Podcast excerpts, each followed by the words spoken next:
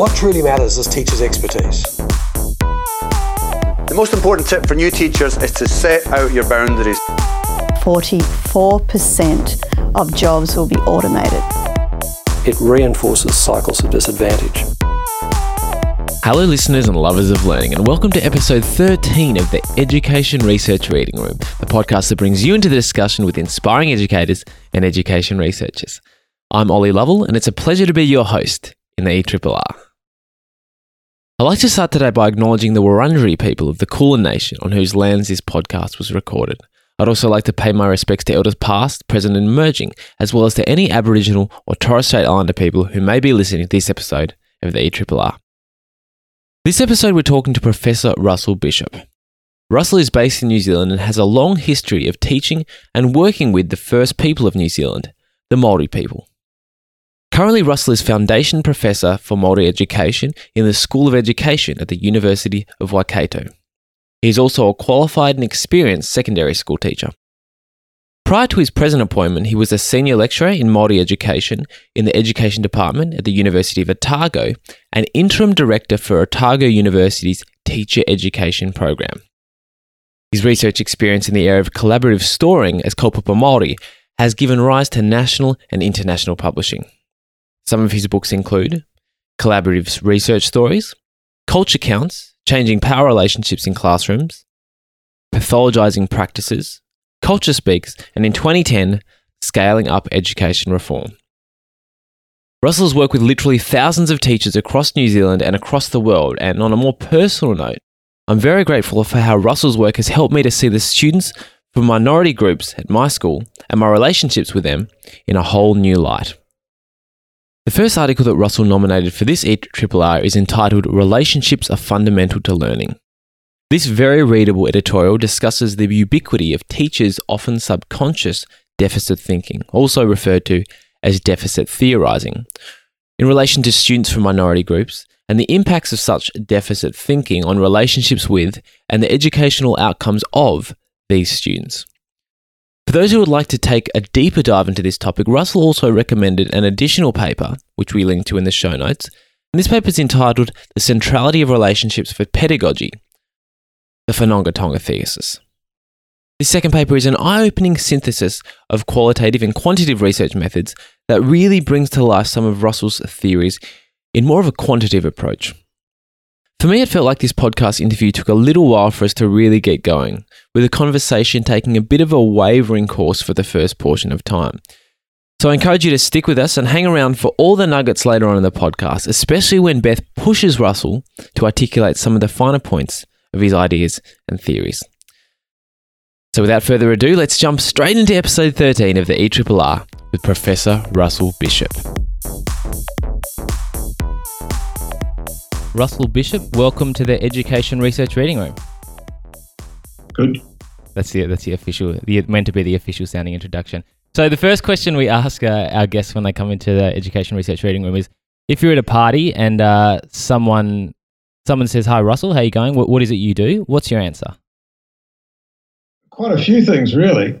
Um, I'm an emeritus professor for, at uh, University of Waikato in in Hamilton, New Zealand. Uh, that's where I live in Hamilton, New Zealand. Emeritus professor means that I've effectively retired from actively working at a university, but I now act as a consultant to a company in Auckland that does professional development programs for uh, teachers here, Australia, Canada, I still do quite a number of um, keynote addresses. Uh, like I've been to Ottawa, I've been to Canada twice this year, and that's pretty much what I do now. Is uh, and look after grandkids, really. Fantastic. So, could you tell us a little bit about your story of how you came to be doing what you're doing now? Because you've got quite a long history in education. Yeah. Um, so maybe let us know where you started out and a little bit about the journey from to, to here? The, the journey and the um, and the outcomes all sort of fit together. Um, and I'll briefly, if I could run over what the, sort of the narrative of the of the program, and it all sort of fits in. And so uh, when I, I've I've been I'm currently writing another book. I, I've written um, quite a number of books around this whole topic over the last uh, twenty odd years, and I'm currently writing a um, a book which is to summarise it all really. So what have I learned in the last 25 years? Right. And I'm writing I'm writing it for teachers. Um, I've had enough of writing for academic colleagues, etc. They can get on, read that stuff, and you know that um, that that AERJ journal article, for example, is one of the last I've written for them.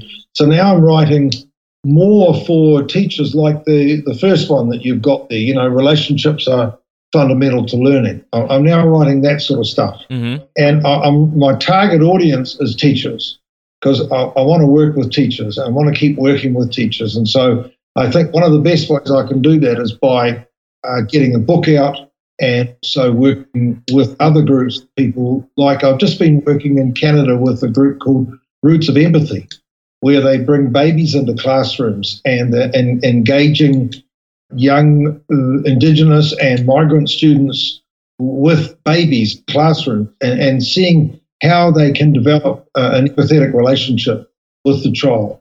And they got me to go over there and talk about how you can actually work, you can improve relationships in classrooms and how that how that'll improve the engagement of the non-engaged students in classrooms and so on. So anyway, this, this whole thing goes back a long time. It goes back to when I first started teaching myself, and that was uh, in the 1970s, for goodness sake. And I went teaching in an area where there was very high Maori population, and I was alarmed that Maori kids were not doing very well in school. This is all in, in that paper that you've read, I presume. You read the one about Yeah, relationships being fundamental to learning, right? I- I'll, I'll skip over this this very quickly. The um, I was very alarmed to find that the children there were not doing as well as the European descendant children, and I was amused as to why it wasn't. I asked my colleague, they said it was that the children were culturally deprived, families didn't care, all the usual sort of stuff around deficit theorising. And, uh, and yet, when I spoke to the students, they told me that it was, in fact, the relationship they had with the teachers. So there was this divide between the two. Different stories, yeah.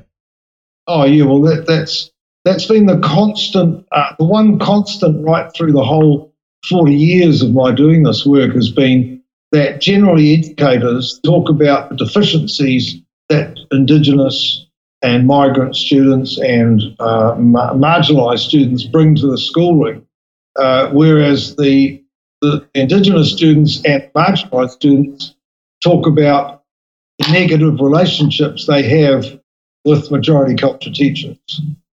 And um, I'll come back to that point because that is crucial. That's the crucial understanding about what I uh, what I've been on about for years. Basically, Mm. it's the factors that that teachers actually create their own problems by the, dis- the, the discourses they draw from to explain their experiences of, of, of working with Indigenous and marginalised students. Mm. In fact, the marginalisation is a function of the relationship that's developed through uh, negative discourses being drawn upon. Um, what after that was I, I, I left teaching, became an academic, and I, I got involved and I started doing a PhD on researching in Maori ways, and you quoted a bit of that in the, uh, the thing you sent me, Ollie, today. Uh, and basically, what I was saying, what I identified there was where where researchers work within a Maori context, that is a context that Maori people could understand, make sense of through their own cultural ways of making sense of the world. Then they were able then to interact with Maori people in such a way that they would support what they were doing, and then they would have positive outcomes. That, that's sort of a that's a long story cut really short. Um, I then went on to researching in schools and extrapolated from that notion of the, the context creates a setting where you can interact effective and, and, and promote better outcomes. And that so that that context allows effective interactions was the hypothesis, if you like.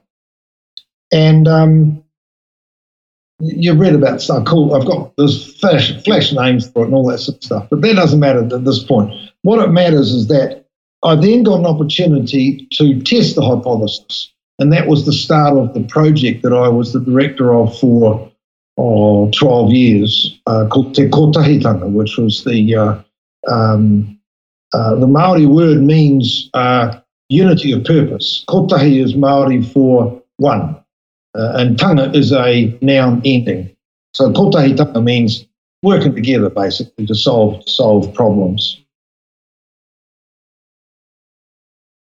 And um, I suppose better late than never too. I should, like you did, acknowledge the Wurundjeri people of uh, of your area because it's uh, although I'm not there, I'm talking in their area. So uh, kia ora, kia ora, uh, kia koutou. Uh, Mō koutou marakitanga kia hau e te nei o te reira kia, kia koutou kia rata, tēnā rata. Uh, now, so I, I got on with, I was just saying hello in New Zealand there, by the way. Sure. Wasn't, wasn't anything, wasn't anything you, you have to cut it. All right. okay.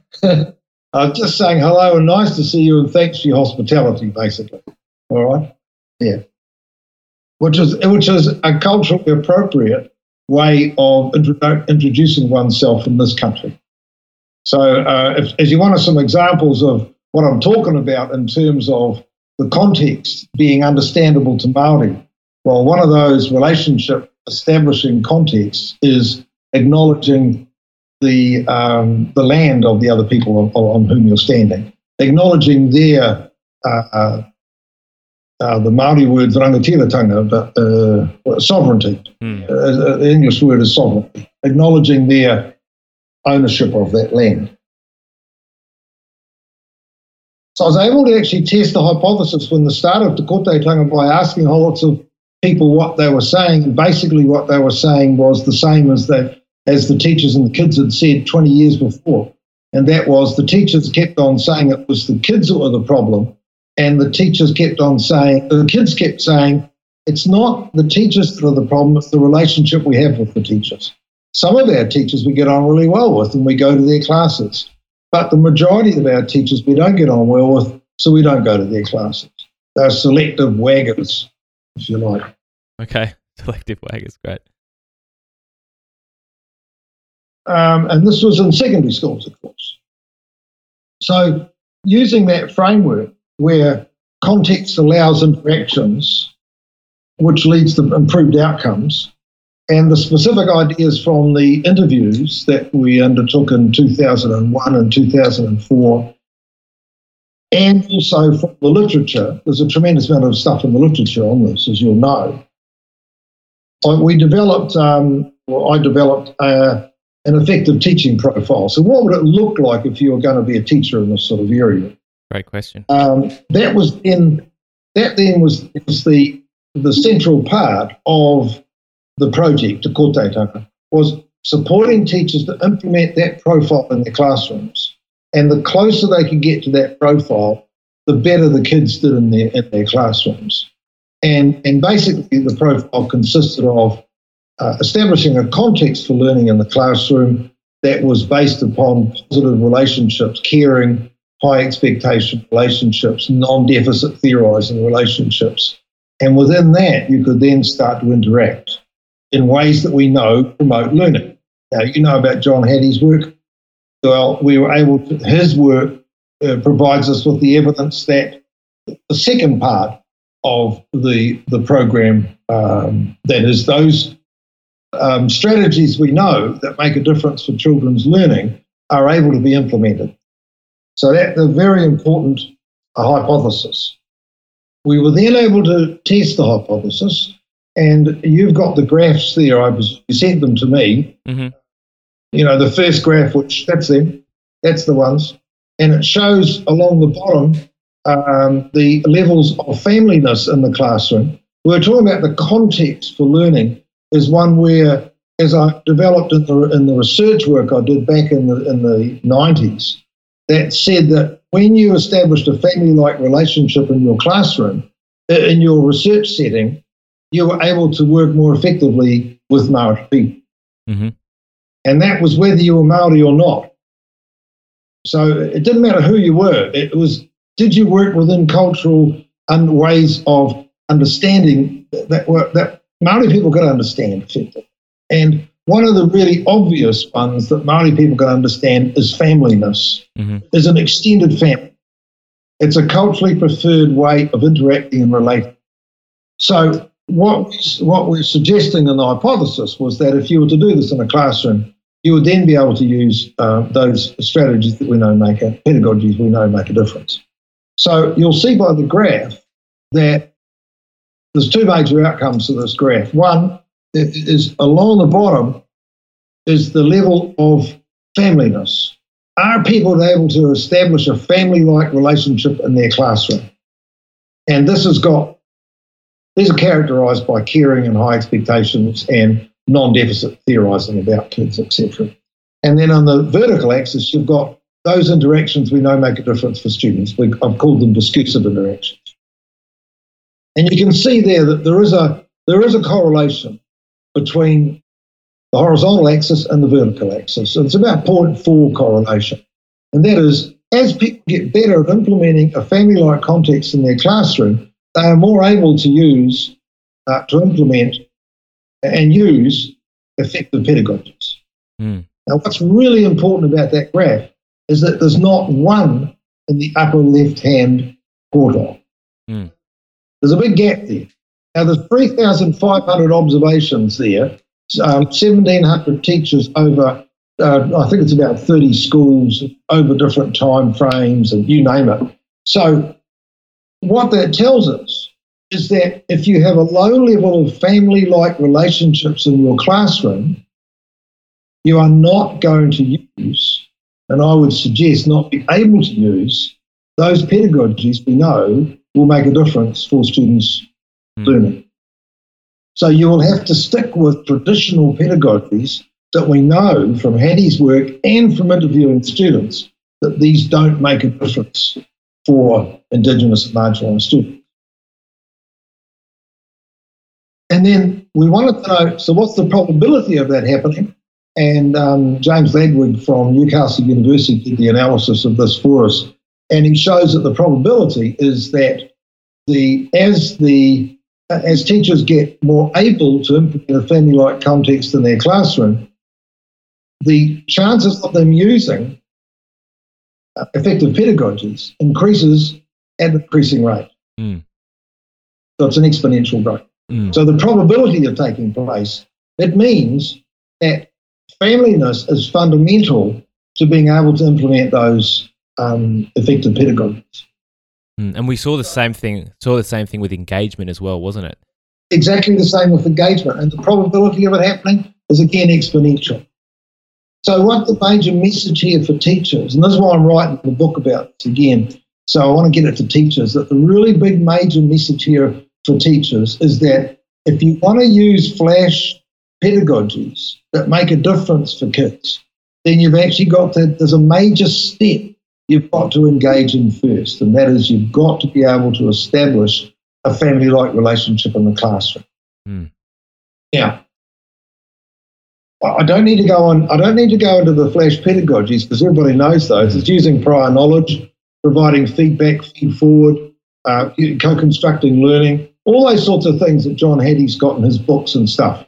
We all know about those, but what we don't know about is how to implement and how to create a family-like context in a classroom.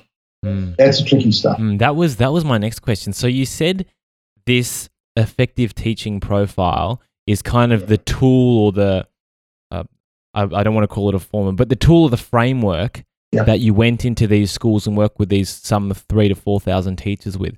If I was a t- if I was a teacher and my school had decided to sign onto this program and Yeah. it was the first and it was the first day or the first few weeks or whatever, and you came into my school and you said this is the effective teaching profile, how would you communicate to me around the effective teaching profile and how would I start to learn about it and start to change my practice in line with it to change the relationships in my classroom? two two big things have to happen. One is that we would take, uh, well, we actually trained a whole lot of people to do this work, but essentially what we started off doing this is, we started off ourselves doing it, the people who were originating and developing all this sort of stuff. the first thing we would do is we, we took teachers to a workshop in a Maori setting at, a marae. And the aim was to make people comfortable and to be welcomed and to allay any concerns and worries. In fact, what we were trying to do was to establish a family like context. So we then uh, we worked that took two or three days to do that. We worked through the various dimensions of the effective teaching profile, and we showed them how we would be supporting them in their classrooms, and we would we showed them how we would support them to bring about change in the way they were relating to and interacting with young Maori people. Now, then we go back into the schools and we started with some observations, using an observation schedule that we developed. And um, the observation would give us an opportunity. The observation was based around the effective teaching profile. So we were looking for how well are you implementing the various dimensions of the effective teaching profile. And we'd, we'd, we'd mark it all out on Likert scales. So we're getting some numbers out of all this. So it's easy to get a number now and then compare it to how you're getting on later. Mm-hmm. And we'd then be able to give teachers feedback on how well they were progressing along the various continua that were made up that you put into an effective teaching profile. And um, then we also uh, used uh, professional learning communities in the school to use the data from how students were going to get a whole class of teachers together to work out how they could actually implement the effective teaching profile more effectively. Mm-hmm. This stuff gets a wee bit sort of uh, uh, confused after a while. Yeah.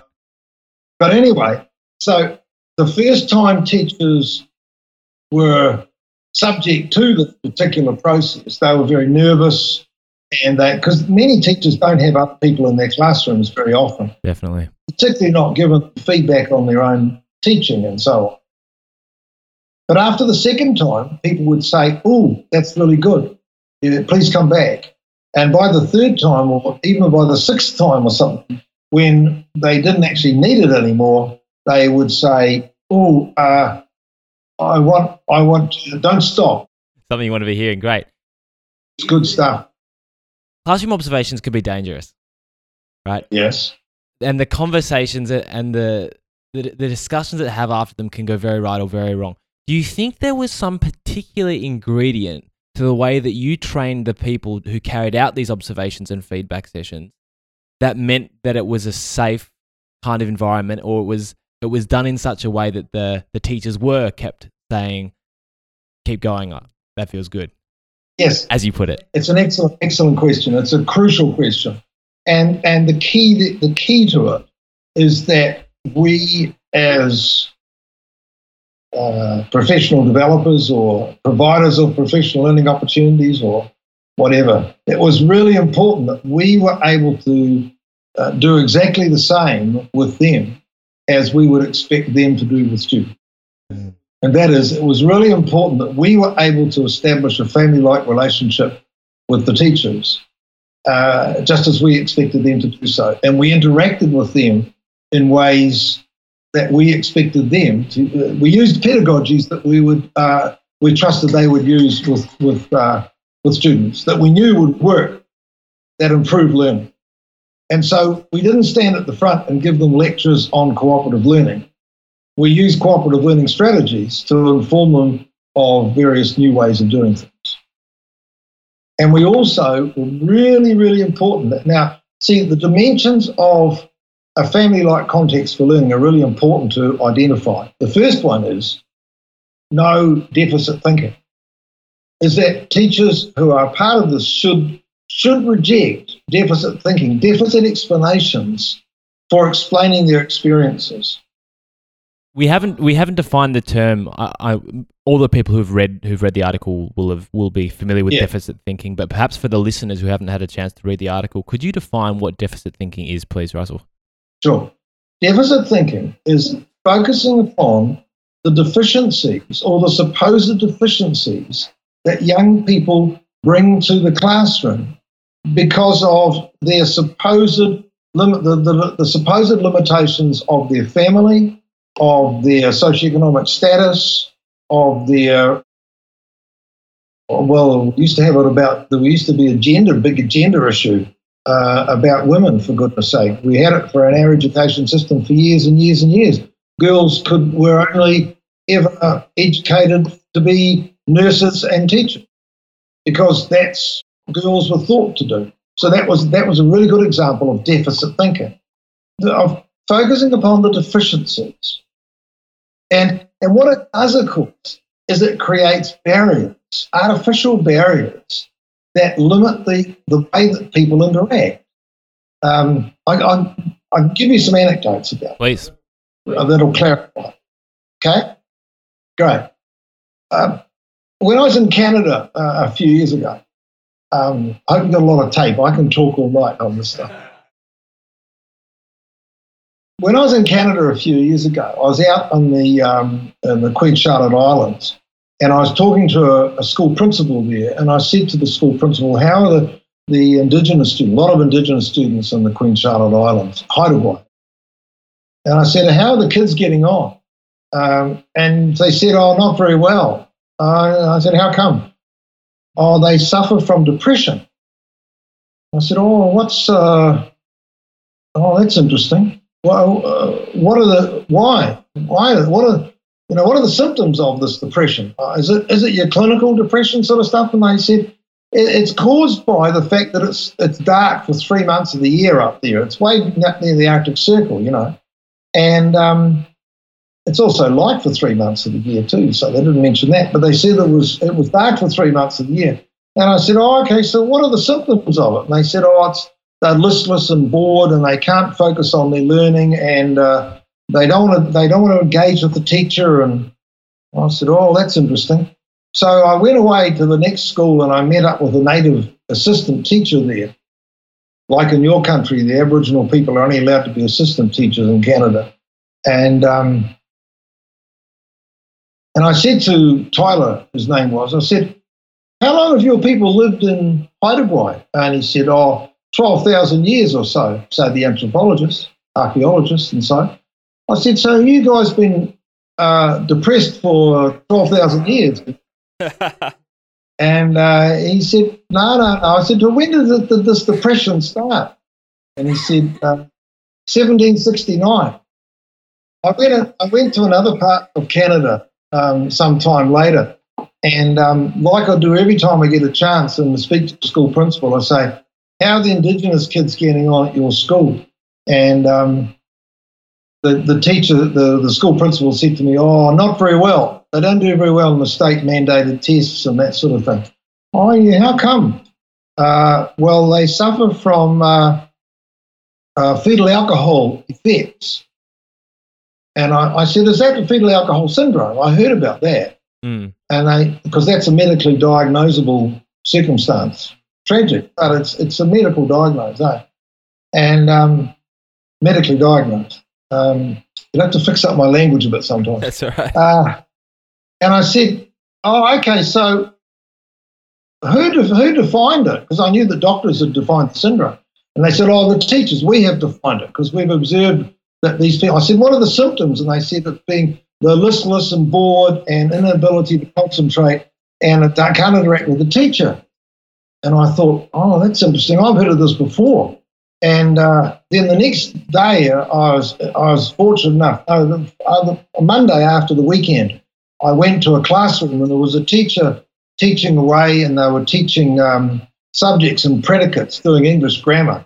And they were on the whiteboard, and they had a they were underlining parts of the sentence, doing the bits of the subjects and the predicates and stuff like that. And uh, there were the, the, the, Indigenous kids were all in the classroom and all sitting there. And, and then after about 15 minutes, I went up to my colleague who I was with and I said, I think this fetal alcohol business might be contagious.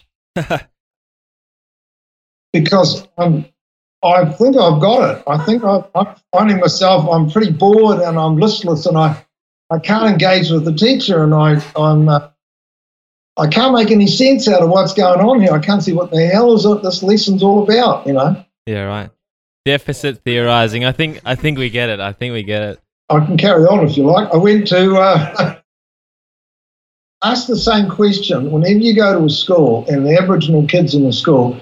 Ask the school principal, how are the Aboriginal kids getting on? Aboriginal is the same term they use in Canada, and you'll get the same answer. I've had the same answer. I can give you six or eight anecdotes like that, and each time there'll be a different reason, and then but the symptoms will be the same. And yet you go into the classroom and subjects and predicates on a Monday morning. It's no surprise that within a quarter of an hour, the uh, I was at I was at a school just recently uh, in Canada again, and I was watching a, a, lesson being taught by a young woman in a secondary school situation on social studies on um, climate change. You know, really topical stuff.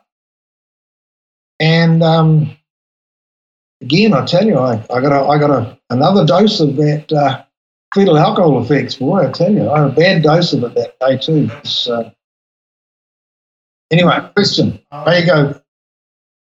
I was just going to ask if your definition or your understanding of the deficit thinking can apply to disengaged students in general. Because um, I know from my brief experience, I hear a lot about teachers when they talk about disengaged students they go oh they're just lazy and you know they don't care about school and all the students that are performing badly at uh, school they just don't care they just don't care enough and and that's the reason why they're, they're disengaged is is that a similar sort of uh, thing that we're talking about here or, or yeah just clarifying your understanding why not it's exactly the same disease and it's exactly the same symptoms and it's exactly the same impact. It has the same impact because you then ask the teachers, so what can you do about it? How can you, as a classroom teacher, make a change to the educational outcomes of that young student?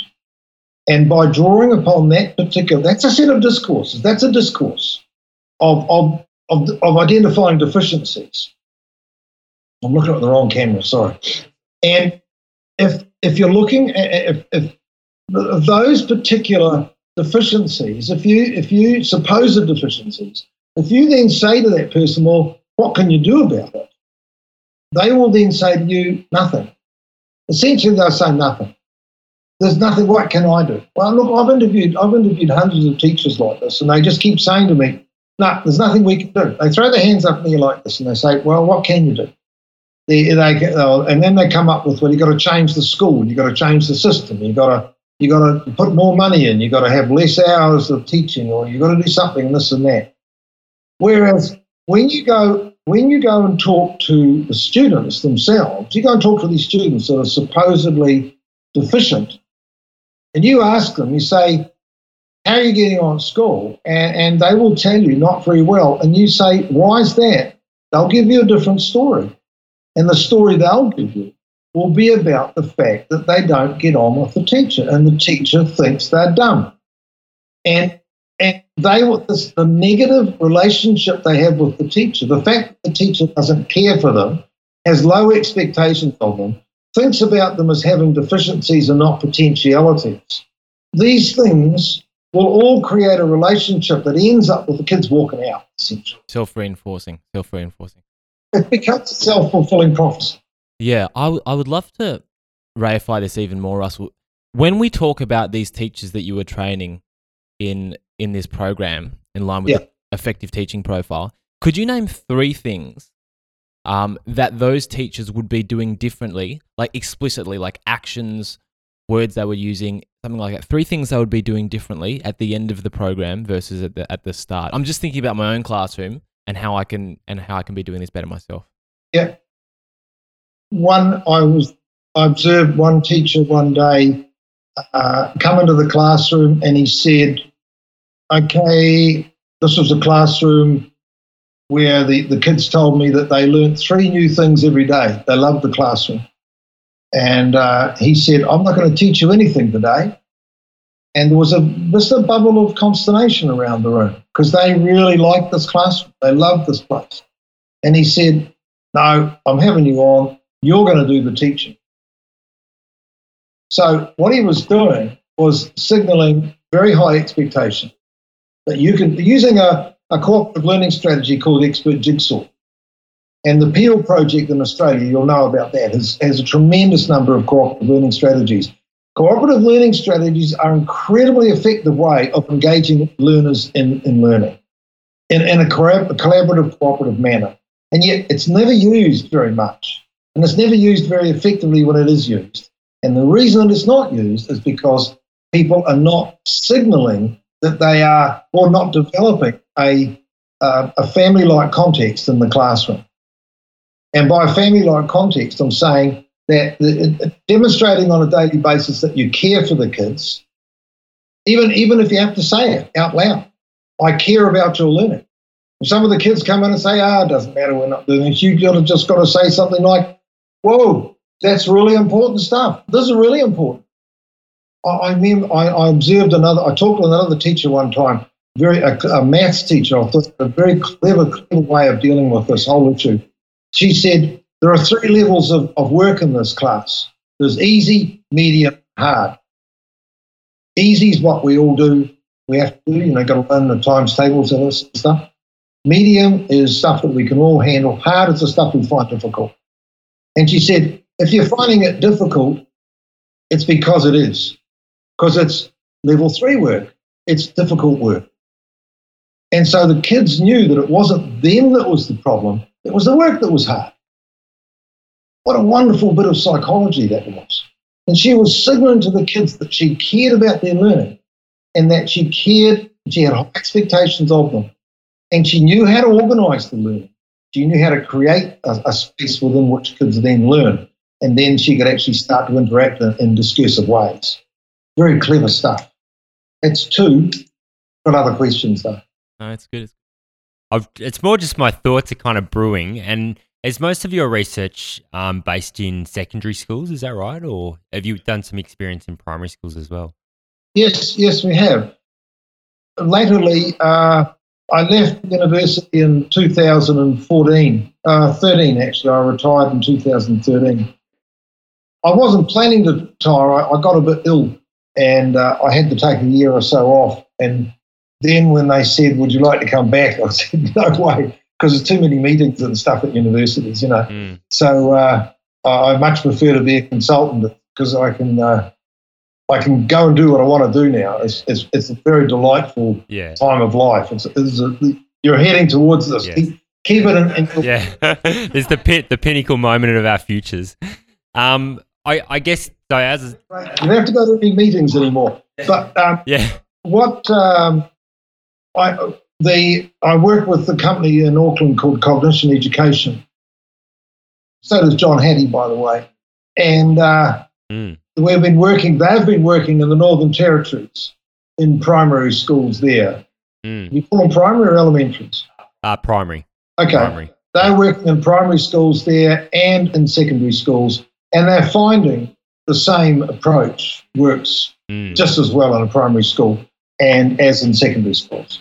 Okay, so although it came out of although it came out of secondary schools and it came out of multicultural settings, it's now been shown to work in primary and secondary schools and in Australian Aboriginal settings and in Indigenous settings in Canada as well. Um, I guess one of the questions that I am kind of framing in my mind is um, to do with the discourse that children might bring to the classroom and yeah. um, how those how they're kind of the dispositions that they carry as a result of other variables beyond the classroom, like their parents or um, other family members, or what what impact that can have on on the teacher's capacity to develop that family like uh, context or the familyness.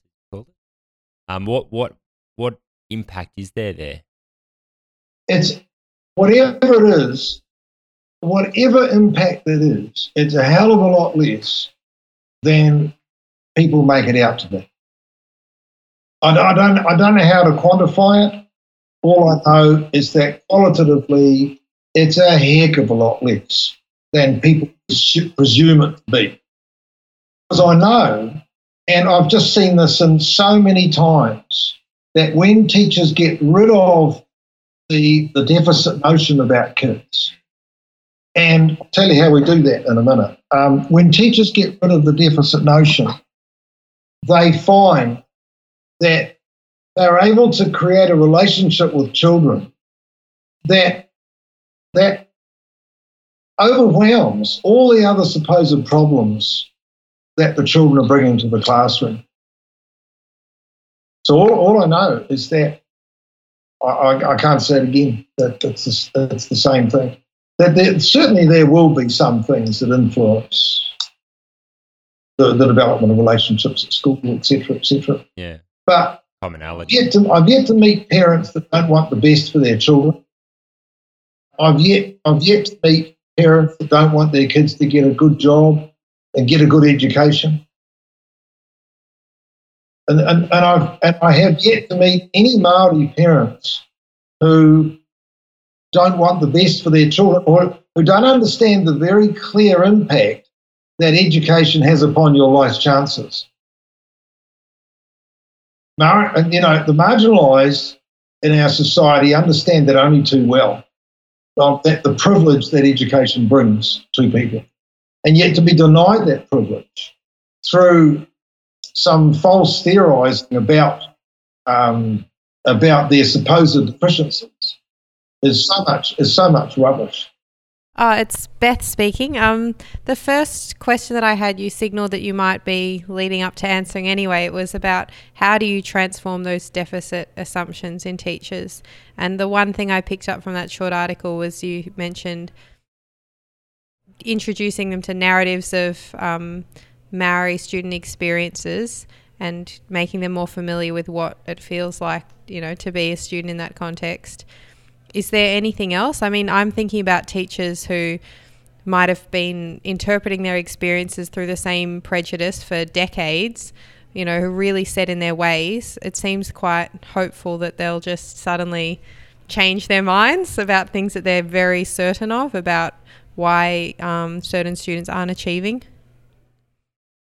And it's um, it's it's a good question because it's another really crucial question. All right, again, it's not as simple as giving people the narratives of students' experiences to read. Um, we've put it into a book called Culture Speaks.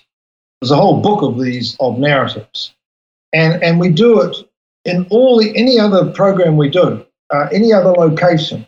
We've done the same thing.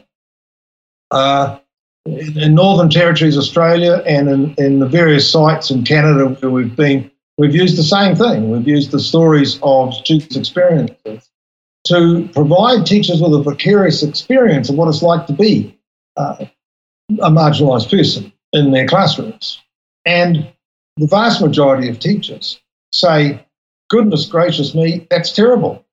How can we, what can we do about it? And we say, well, I'm glad you brought that up because we've got some ideas.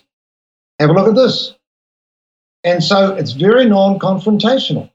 The whole idea of, of confronting people and saying, oh, you're a bunch of racists and you really need to change ways is uh, doesn't get you very far with teachers. You may have found that yourself. Doesn't get you very far with anybody, I've found. I'm, I'm, a slow learner. It takes me a while to find that out, but uh, it takes a while to actually get there. But Beth, the, the really crucial part of it all is that you couldn't actually do that unless you had established a family like relationship with the teachers with whom you're working. So we take the, the teachers to a marae, we make sure they're comfortable, they're well fed, and we explain to them that we're there for the betterment of a group, a group of people who aren't doing very well at, at school. And we're not there to blame anybody. We're not there to pillorize anybody. We're there to make a difference for Maori students and the, or Aboriginal or whoever, right? So we get them on side. We say, "You're here. We're here to work together. We're standing side by side. We're educational professionals here. We're not into ga- gaming and blaming and all that sort of stuff. We're here to make a difference, and we're to. We are caring for you. We've got high expectations for you to be able to do it. We manage the whole thing well, and we never use deficit thinking about people. We never use deficit theorising about teachers. We say that everybody's capable of this, and I'll, I'll show it. We'll prove it to you. And we can show them the evidence from past experience and so on. Um, would teachers typically be um, involved in that experience because they chose to be, or is this something that the principal has decided and they get dragged into it? Because I'm curious whether that affects how they respond to the experience. They've got to be. They've got to choose to come into it. Yes, got to choose to. So, but like in a, in a in a high school, we would say it's like any change process. There's the early adopters, and then there's the the next group that, that sit back and wait, and then there's the there's a third group that sit back and say, oh well, I'll, okay, I'll see if there's anybody, you know, what harm's happening, etc. And the third group's also a bit like um, uh, one of Dr. Seuss's characters, Mudluck the turtle. You know, he comes up every year or so and he says, "Has anything changed? If not, I'll go back down." You know, hoping hoping to avoid it. You know, because there's so much there's so much change going on in schools all the time. We we suffer from what Michael Fullan terms um, initiative-itis. Far too many initiatives going on in schools, and only last for two or three years. Then boom, the next one comes out. So uh, I don't blame teachers for not wanting to be part of it. But what we do is we provide early adopters the opportunity of being the first cohort. And then we work with them. And then gradually the next group come along because they can see that no one's been harmed, no animals were hurt process and, uh, and so on. And, um, and by the third year, the, everybody else just comes along and says, oh, it looks very useful. And it actually is very helpful because all, I mean, the problems that one of the things that Maori students do if they don't like a classroom is they make life hell for a teacher. They are they don't sit back and say, "Oh, we're not doing very well." They do a haka. They get into it, and so they and then so the people who are not in the project see that the classroom that the teachers in the project are having is actually getting on with learning. So they want a bit of it as well. They they come along. So it's it's not a problem, but choice is about it's what it's about. Choice. Yeah. Do you find um, there's like an age factor to the teachers who are the early adopters?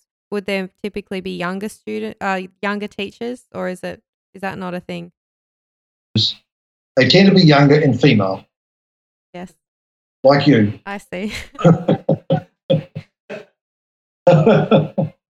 they tend to be younger and female.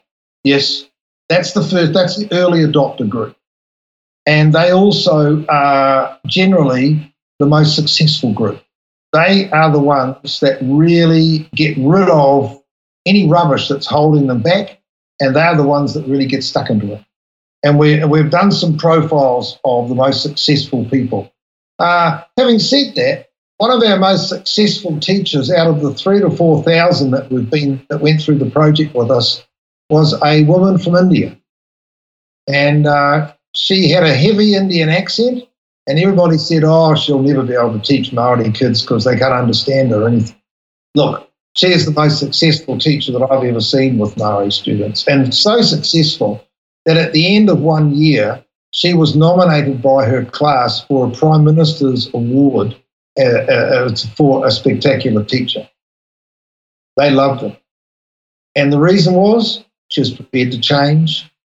She created a family like context in the classroom. She went to our facilitators and said, What can I do to make a difference? And they, they showed her how to do it and they worked with her and supported her, provided her with feedback and feed forward, and they co constructed ways together. And she came out of that year just smiling, and so did the kids. But having said that, the next group, the males and, the, and that, sometimes the males take the, the least, the least, the group that rushes forward the slowest is the older males. But my word, speaking as an older male myself, uh, once we get there, we're really good. It takes us a while to get there, but we're really big once we get Sure. that kind of that does link to another question I had. Um, so I guess yeah, you've got a very optimistic um way of framing this, and you know the path forward by saying that it's not about teachers' attitudes and personalities. Yeah. It's about this discursive position that they take, and it's very much about choice. Yeah. But then you're kind of identifying these you know differences with age and gender and how that plays into the way teachers respond Yeah. I it seemed to me like you're kind of letting people off the hook a little bit with saying that it's not about their attitudes and personalities, or you're being a bit too optimistic about how much they can change. I don't know. What's your experience been around that? Asking there, really. Um, you're asking me, am I contradicting myself? But I'm not really. That's one of the things you're asking. Really, it's break them, break those questions down. Deconstruct your questions. There's quite a lot of complexity in your questions there. The, the, the notion that, that I might be contradicting myself, it, it, it could be right, but the, the first point, one of the first points you raise in there is a really important issue. Is it their personality or is it is it a dis- discursive position they're taking? If it's a discursive position, you can shift that. You can do that. You can change a discursive position overnight. that different to an attitude though, a discursive positioning versus an attitude? Um, yes, it is different from attitude because an attitude is uh, something that people tend to hold very, very strongly, whereas a discursive position is something that people have picked up as an explanation that is in, is in the atmosphere. It's just around them all the time. So an attitude tends to be more part of yourself, much more part of your personality than, than, a, dis, than a discursive position is. So you you can change, and I've seen teachers do this, and they've told us they have done this, change their discursive position overnight by reading some of the narratives of, of, of the kids' experiences. Whereas attitude are very difficult to change. Attitudes towards towards uh, Indigenous people, etc., etc., they're more difficult to change. Uh, they're not they're not impossible to change. So your view is that the majority of teachers, or even the vast majority of teachers, are limited by this discursive positioning rather than some kind of deep-seated racism. Is that what you're saying? Absolutely, that's nail on the head. Okay. Absolutely. Well, that's very hopeful. Yes, it's very optimistic, and I'll tell you why it's optimistic. Is it because it works? And and and it, we've used, um, as I say, um, three four thousand teachers, and the fifth um, the fifth phase of the whole project. Each phase, we got um, Maori kids doing much much better in their classrooms than they had been doing previously. And um, in the fifth phase, we got Maori students in in national examinations doing three times better in the project schools than Maori kids in a comparison group of schools. So there's a norm reference standardized test of, an, of a national standard that Maori kids are doing much, much better on than Maori kids who are not in the project schools. And the only thing that changes in those schools is the teacher's discursive positioning and the way they therefore react, relate to, and interact with Maori students in their schools, in their classrooms, and everybody else, I may add. Everybody goes up. Cool. Holy moly, Russell! I think a I think a penny has just dropped has just dropped for me. So we've been thinking here, and you know, before I was like, okay, you, Russell, you gotta you gotta name three things for me that these teachers are doing differently, and I'm looking for all these things like what are the actions that the teachers are taking? How what are they saying? What are the words they're using? But actually, from what you just said then about this discursive positioning, that's not what it's actually about. And and I'll refer to one of the quotes from your article here. You said, "Teaching occurs, progress is evaluated, and practice is modified as a direct reflection of the beliefs and assumptions the teacher holds about the learner." And that's a quote from Bruner. Yeah. And and what I'm what I'm gathering here is it's not actually about having a focus on how you can differently act in the classroom. It's having a focus about actually changing the way you're thinking about your learners.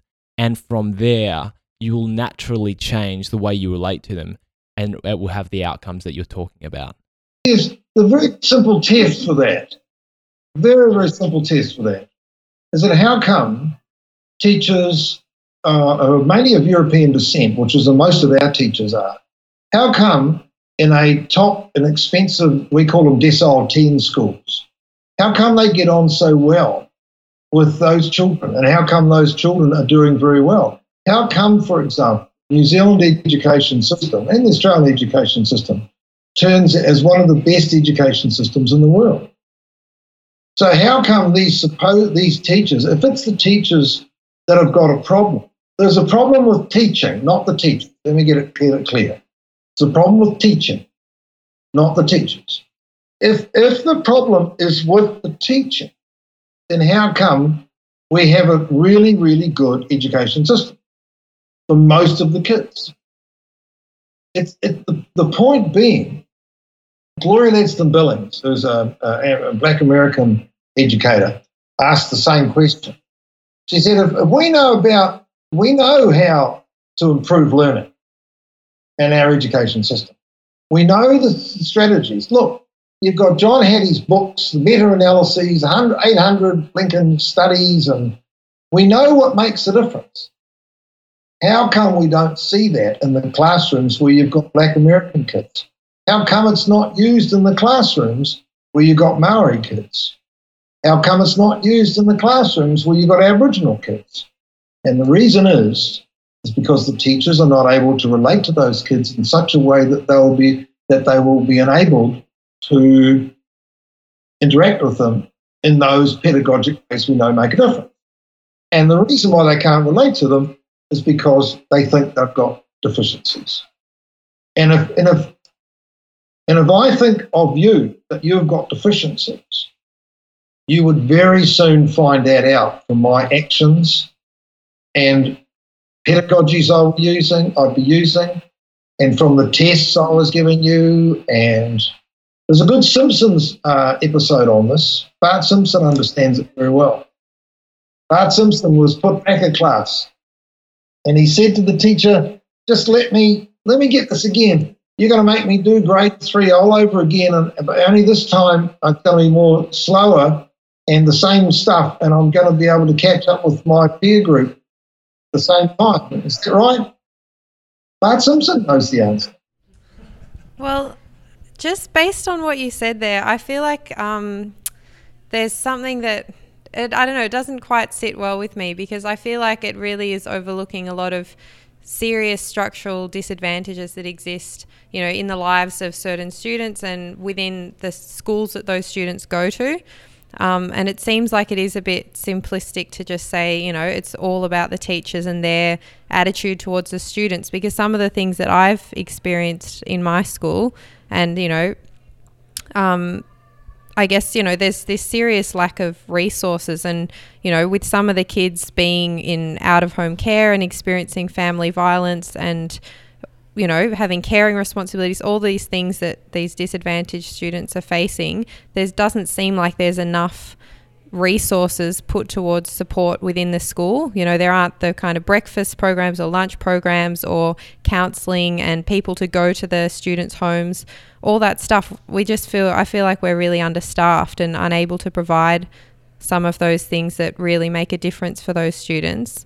Um, because I feel like overall, you know, our school does quite well. A lot of the students do do very well, but it's, you know, a minority of those students that are really struggling, and it's often for those reasons which seem to be quite external to what's happening in the school. Um, and then I guess the other thing is you know, within those schools, you often have a lot of really inexperienced teachers coming in. And I hear about this a lot in the States as well, um, because they don't have the same kind of big budgets. They end up hiring graduate students, too many of them, who don't know what they're doing and they don't know how to implement those strategies. So they're just overwhelmed and overworked and they don't have any support.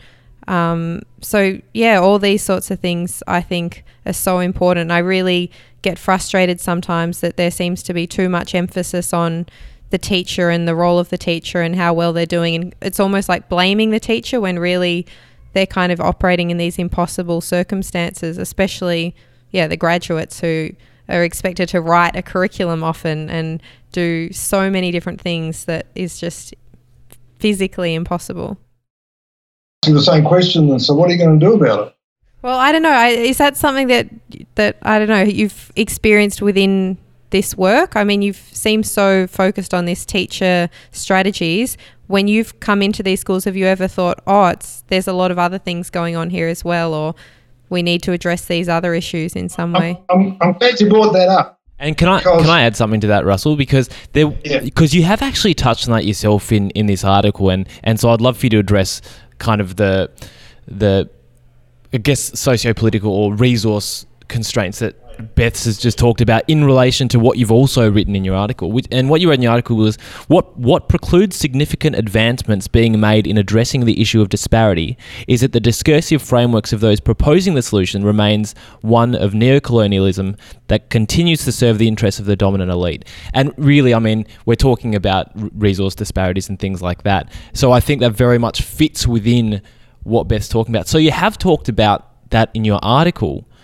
So how do you marry those two things together, the socio-political context, but as well as the so what are you going to do about it? The first thing is I find that to expect um, classroom teachers to do anything about all that stuff would be mind-bogglingly difficult. And I I just heard on the news tonight, 50% of our teachers leave teaching before they have done five years of teaching. So half of our new teachers don't last longer than four years and they go off and do something else because they find it just too difficult, as, as you're saying there. Um, the, the second issue of about, if I believed in that social, I would, part of me thinks they're absolutely right that the socio, the socio-political structures are so limiting. And however, I have seen circumstances where there has been attempts made to pump the money into schools that have been non non non modified schools where the pedagogies remain the same. And what's happened? For example, I went to some uh, uh, some schools in Utah, uh, and the state average funding there is three thousand per student, and in the indigenous schools it was eight thousand per student. Tremendous difference. And the schools were incredibly well resourced. Computers coming out the doors. There was a, you name it was there.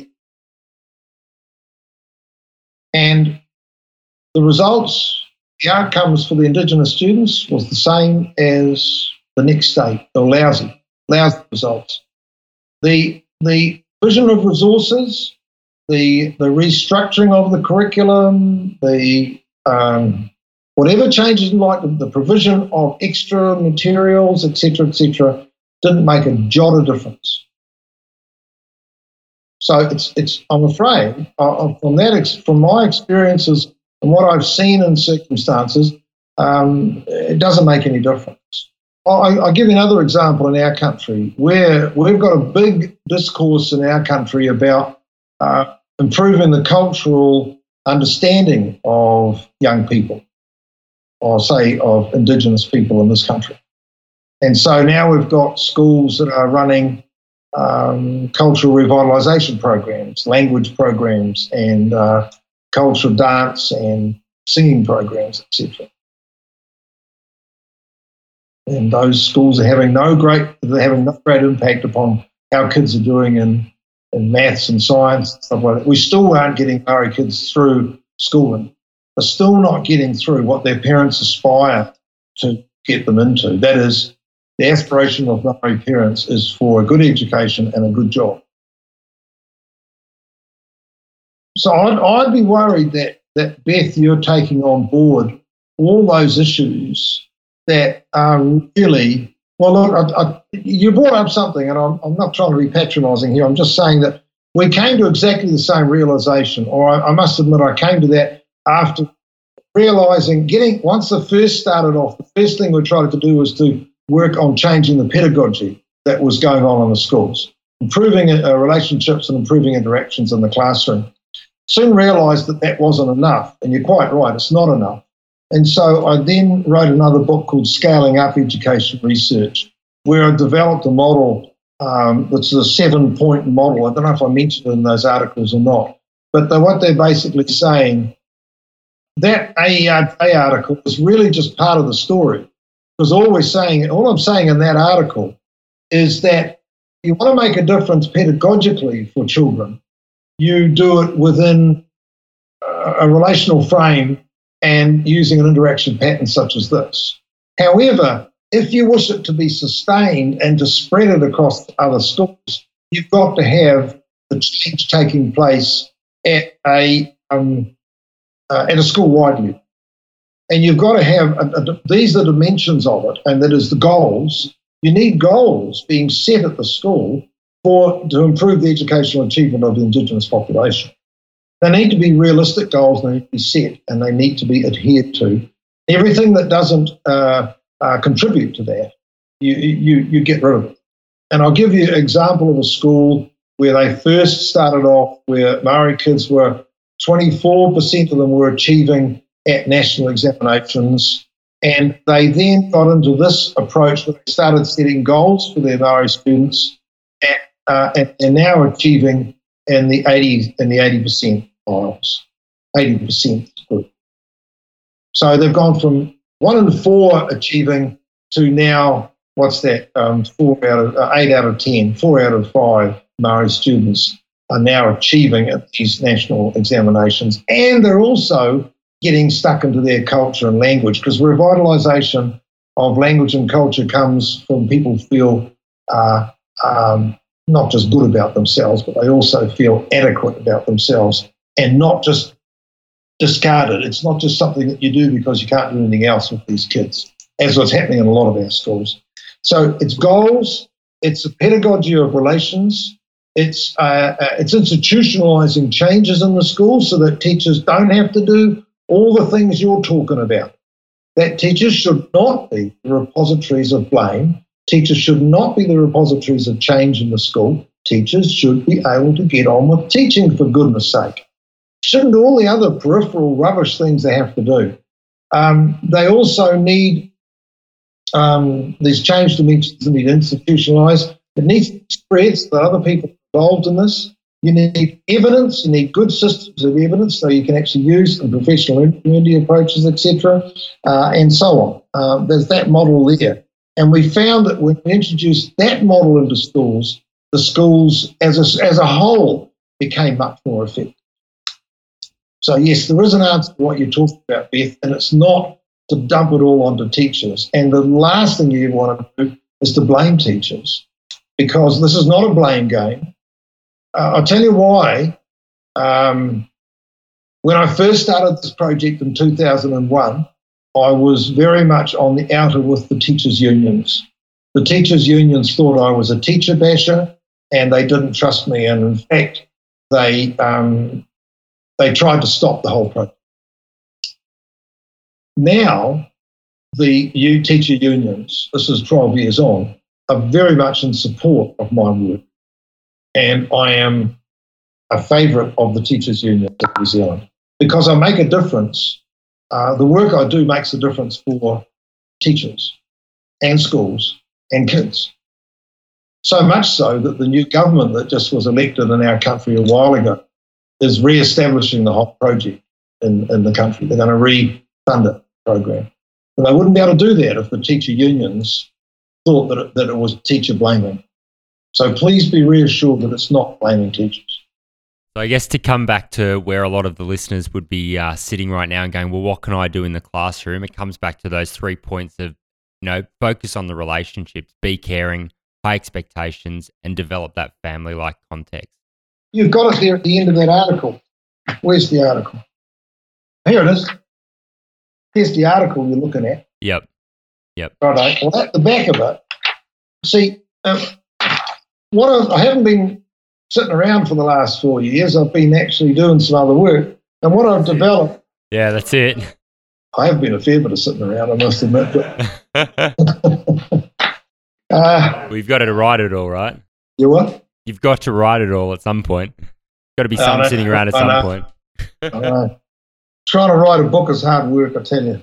Yeah. Particularly when there's lots of other much more attractive alternatives.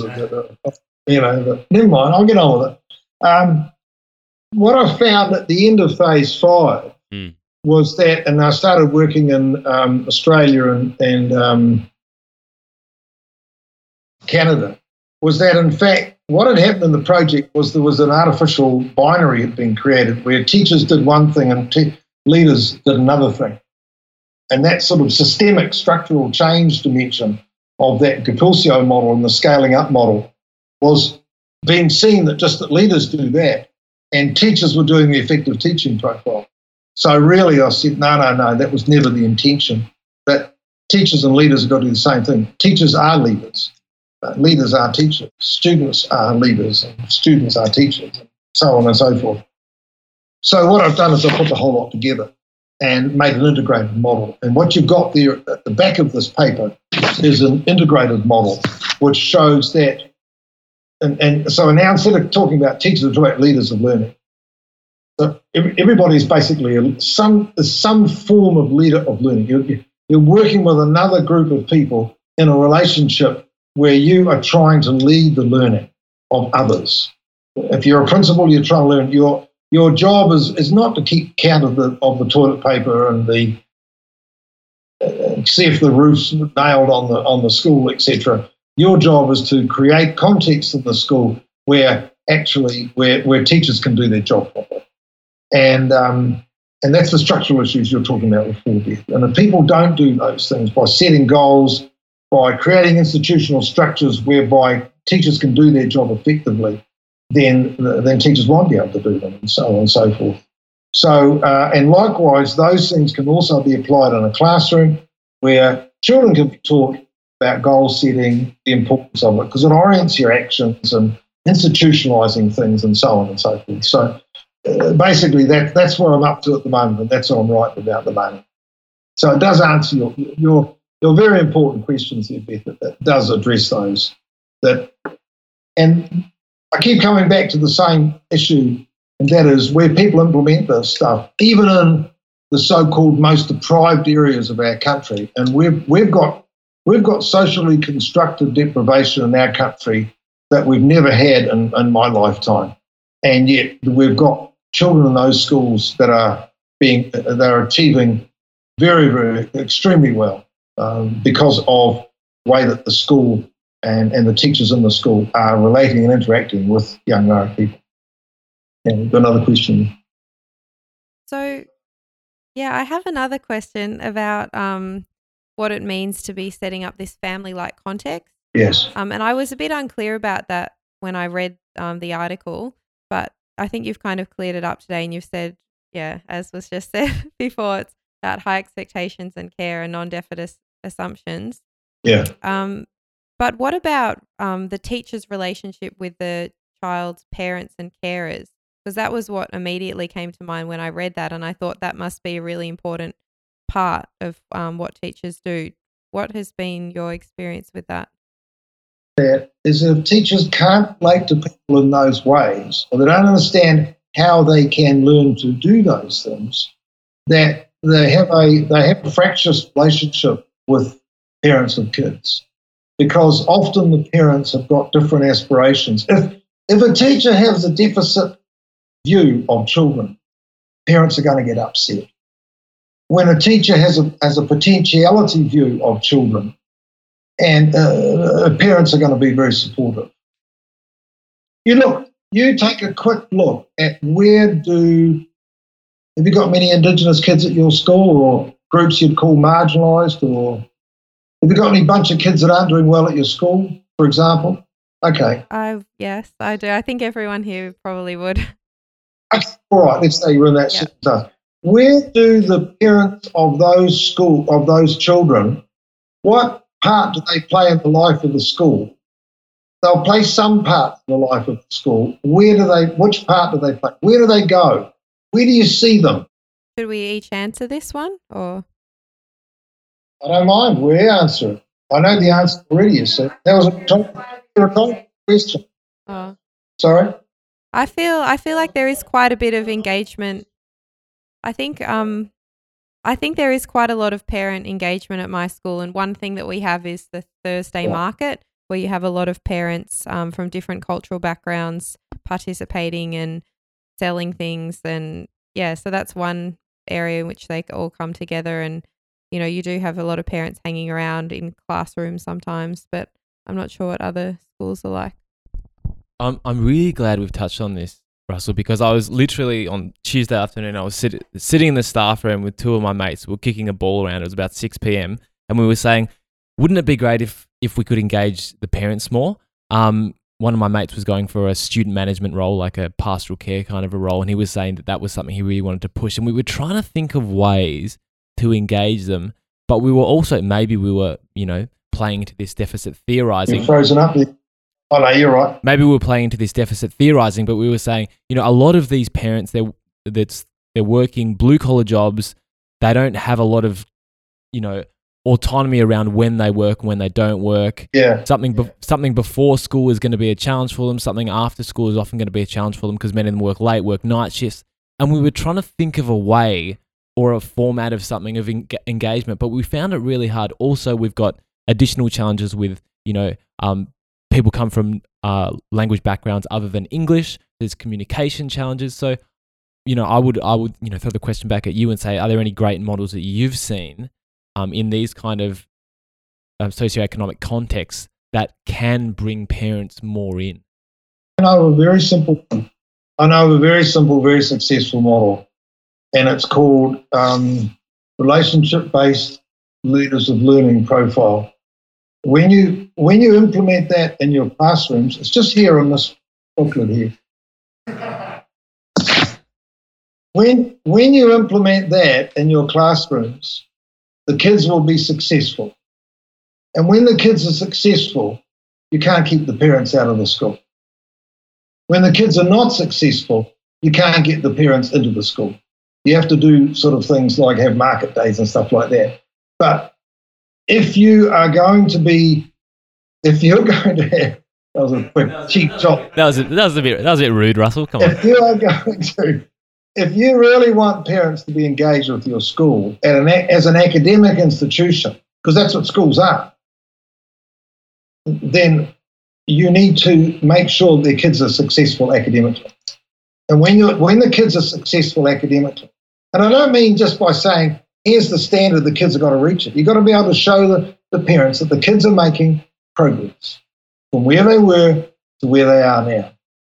And if you get stuck into some interactions patterns that you can use, cooperative learning, um, uh, feedback, feed forward, um, co-construction of, of, of learning, etc., with people, co-construction of curricula. There's all sorts of things you can do. When you do those, you really find that kids rocket ahead. So much so that you'll have difficulty keeping the parents out of the school, which is not a bad thing to have. No, absolutely not. And from coming from a primary school context, like I'd say, I'm in a school which uh, does a very, um, we have a very heavy parent involvement in the school, and it's to the student's benefit. Um, and there's probably a, a, obviously the difference between investment by parents in primary compared to secondary. Um, but the one one thing we do, we, it all starts with the learning, and it's about communicating their goals. Um, we have individualized learning plans for every child. Right. We have um, celebrations of learning where it's all about sharing the students' uh, portfolios and, the, and their work with the parents um, and doing it in a fun manner. All these sorts of little events which encourages parents into the community Yeah. um, and into the classrooms and actually getting them through the door.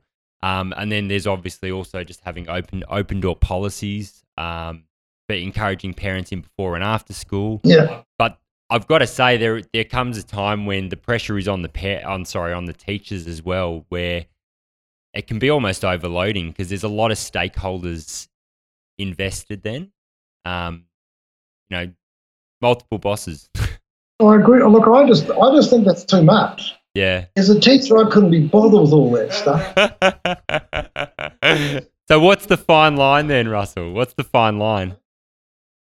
What's the what's the median? What's the fine line? There's no fine line. Get on with the job. Yeah. The job not to do all those peripheral things. We we spend a tremendous amount of time in education on peripheral things. But really, the job of teaching is is getting on with the kids and using interactions that we know will make a learn, learning improve. I mean, are you showing? The, are you using all these things to show how kids are being successful, or is it is it window dressing? No, it's a, it's about success. It's about making sure that we have goals, making sure that there's evidence that, that tracks the goals, and communicating that success with the parents. Okay, That's- well, then yeah. good. Yeah, that's core business. Yeah, that's It's- right. That's that's exactly what we're business. about. If Yeah, that's, that's right. core business. I yeah, and and it's it's diverting away, like it's it's changing the way that we work away from say the classic old parent teacher interviews, which which didn't have great value or benefit back to the student. So so we're we're moving from that to more a focus on learning. Yeah, yeah, yeah. Well, those those old classical things went out with Noah and the ark, you know. But that's what you got to get down to is the core business of teaching. I mean, if you go to a doctor, you want them to know their stuff. You want to go to the best doctor with the, giving you the best outcomes possible. You don't want to go to somebody who's, you know, setting up so many other things that they can't do the core business of teaching. I mean, Richard Elmore's written about this for many, many years. He's worth reading. You asked me about people to read and people to catch up on. Richard Elmore's stuff.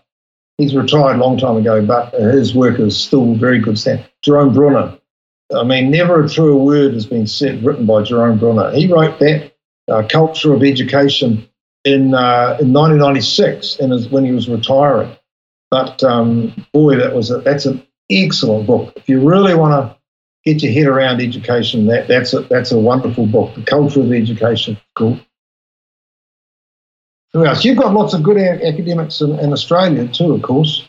Um, James Ledward, the guy that did some work with myself on that. There's, there's some really good Aboriginal academics. Um, John Lester at Newcastle. Um, Mark Rose down at, in um, We're in Victoria. you're you're at um, yeah he's he's somewhere there. Deakin or something is that another one? Yep. Yeah, yeah he's Deakin. I might be. I don't know. There's there's some goodies in our country too, of course. But Allan Luke, he's in Australia up at QUT. His stuff's pretty good. Norman Denzin, anything you can get your hands on by Norman Denzin. Heard of him? Nope. Christine Sleeter. Have you heard of Christine Sleeter? No, you've just this is this is the next year's worth of E Triple R episodes right now, Russell. So thanks. This is great. Yeah. I know exactly who's Yeah. who's, who's lined up. Celia Hay Brian Brayboy. These are these are um here you go, I'll hold it up and you take a photograph. Here you go. Oh, great. You've you've you've written the list for us. Okay, we'll we'll make sure. Well, I'll make sure I track them all down. I did ask you. You asked me to. You, you're one of your last questions that came. It is the last question. It is the last question, and we're and we're coming up on it. I'm so I'm trying to marry two things together that you've been saying. You, one said once you get the relationships right, Yeah. you know you, you won't be able to keep the the parents out of the school. But then at the same time, you're saying you don't have to worry about all the window dressing and all those activities in the Thursday markets and all that kind of a thing. So what does that mean? Does that mean when you're teaching Russell and the, and the parents come and you say, "Hold on, I'm teaching. Um, I'm doing core business right now." What like what is what does this actual engagement look like in schools in the way that you envision it looking like when it when it's happening properly? I don't expect parents to be coming into my classroom and I'm I'm trying to teach maths or something. I mean, if they want to, they're very welcome. But they're, and, and they could certainly be involved and, and, and participate and all that sort of thing. But What does that mean by be involved and participate? I'm worried. I'm really worried about. There's another. There's another myth I think developing in education that somehow if we get parents engaged, that all of a sudden uh, kids are going to do better. Well, no, it's not. Certainly not at um, at secondary school. Adolescents don't want to be near parents. For God's sake, they walk a bloody half a block in front of them when they're going out. They don't want to be near their parents and stuff. They're very uncool. These these parents. They don't want to be near them. So I mean, but look, there are structural ways you can do it. There's academic counselling is one that comes to mind very quickly, where where um, uh, people have a, set aside a whole day where families can come in and, and go over the work that, that kids are doing and the progress they're making and sort of the stuff that Anthony's talking about. You know, um, I, I I just don't believe that the current mythology about get the parents into the schools and things are going to come right is really going to work. I think it's another um, peripheral activity. We've been through so many peripheral things. We think structural change is going to. I mean, we have in our country, for God's sake, we have in our secondary schools, they have all changed over their lunchtime.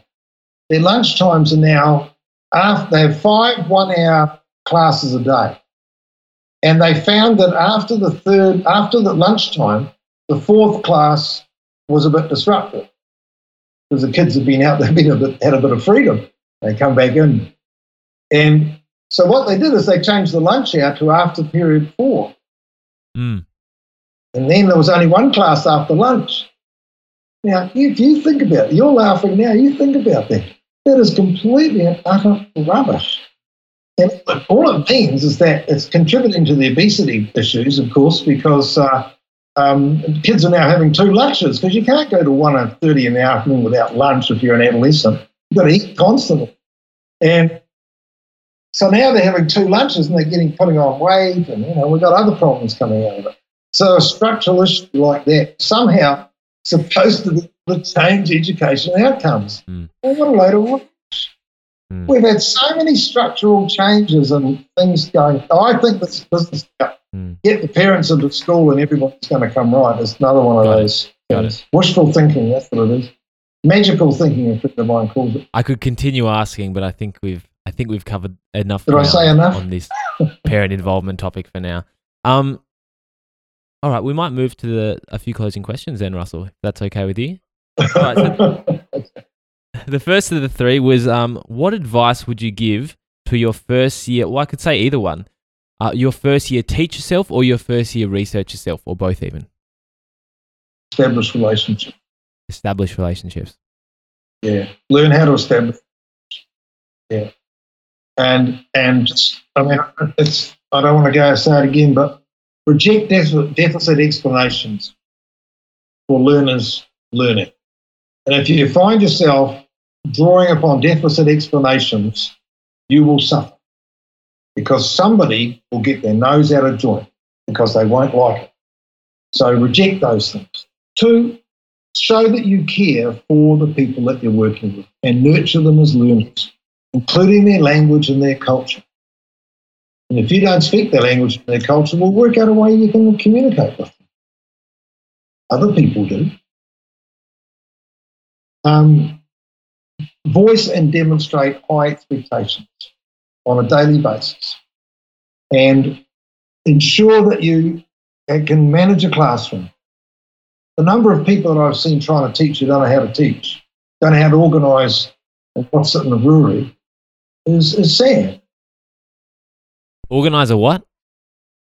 People who don't know how to organize a what? What do? Bust up in the brewery. There's another two for it. Bust up in a brewery? Oh, okay, got it. But if you're sending this off to the ether, I don't want to be accused of using bad language on a on a uh, public document or something, you know. Um, and the, another one too is pretty important, and that kids have told us this. The teachers need to know what they uh, are trying to teach. That's quite a good one. And you and if you actually look at it, most primary teachers don't know how to teach maths, and we un, and we say, goodness me, we're having terrible problems with mathematics in our country. It's mainly because teachers avoid maths because they can't do it themselves.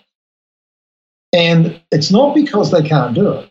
It's not because they're dumb. It's not because it's just because they've never been taught in a way where they have confidence in mathematics.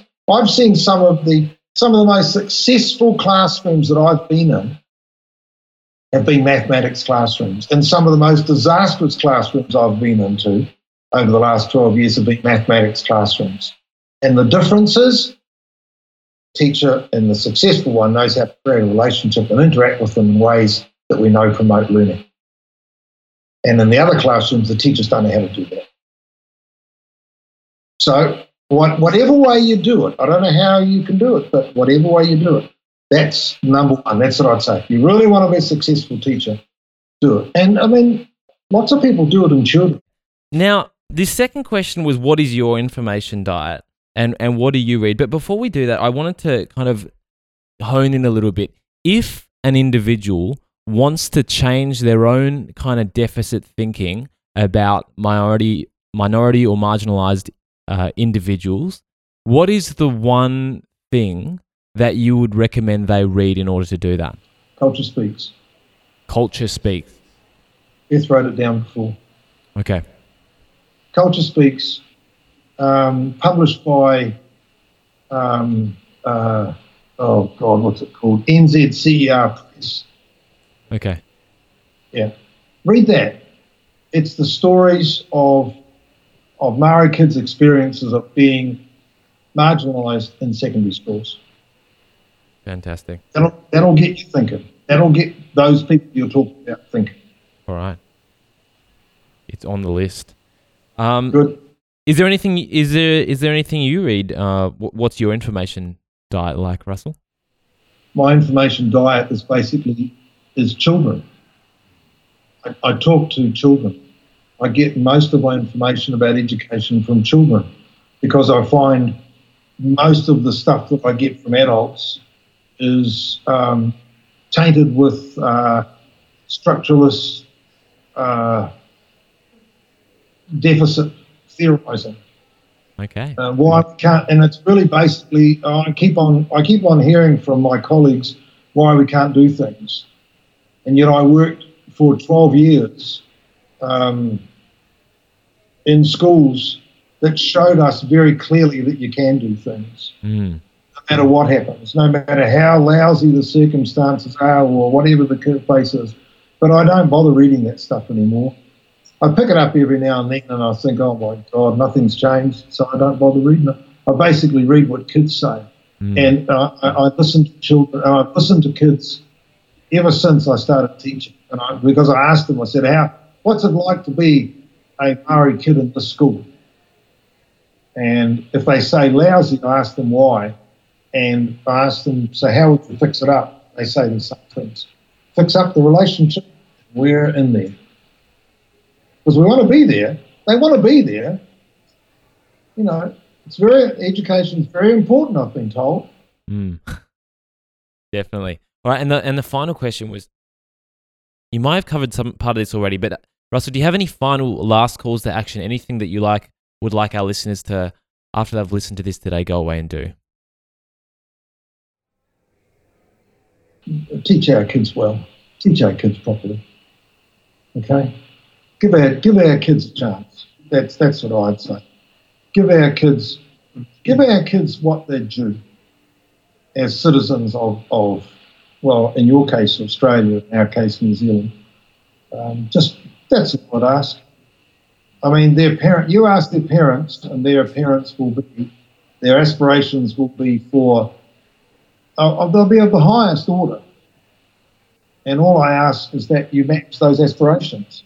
And you don't do it by having endless meetings with the parents. You do it by focusing on the core activities of teaching, which is about being leaders of learning through establishing relationships, family-like relationships, and interacting within those relationships. Very simple, very simple. Just that's all I'd say. Give, do your job, do it properly, and you will see great outcomes Right. for our kids.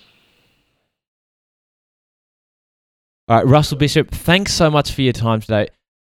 I guess what's really, really struck me is the way that you champion the voices of the students and really every, every part of your research and every message that you've been communicating today, it's not from some kind of highbrow ivory tower or anything like that. It's really everything, and you've just just alluded to it then, comes from those voices. So thanks so much for being, um, thanks for showing me another way of, um, of thinking and approaching education research and, and I hope you continue your fantastic work. Nice to talk to you. Lovely to meet you all. Good luck. I also, like them to teach it, not only kids, though. so thanks very much. Lovely to talk to you all. Kia ora tautau.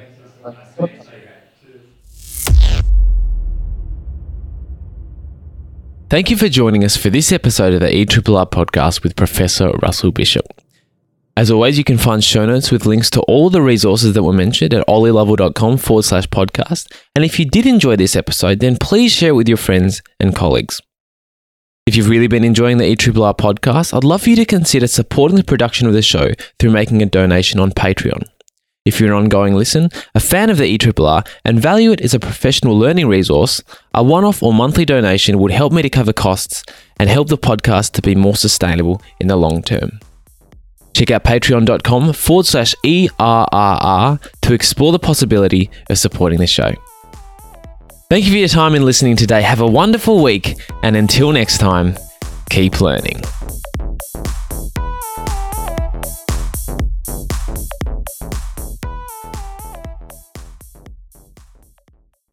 This podcast is part of the Australian Educators Online Network, aeon.net.au.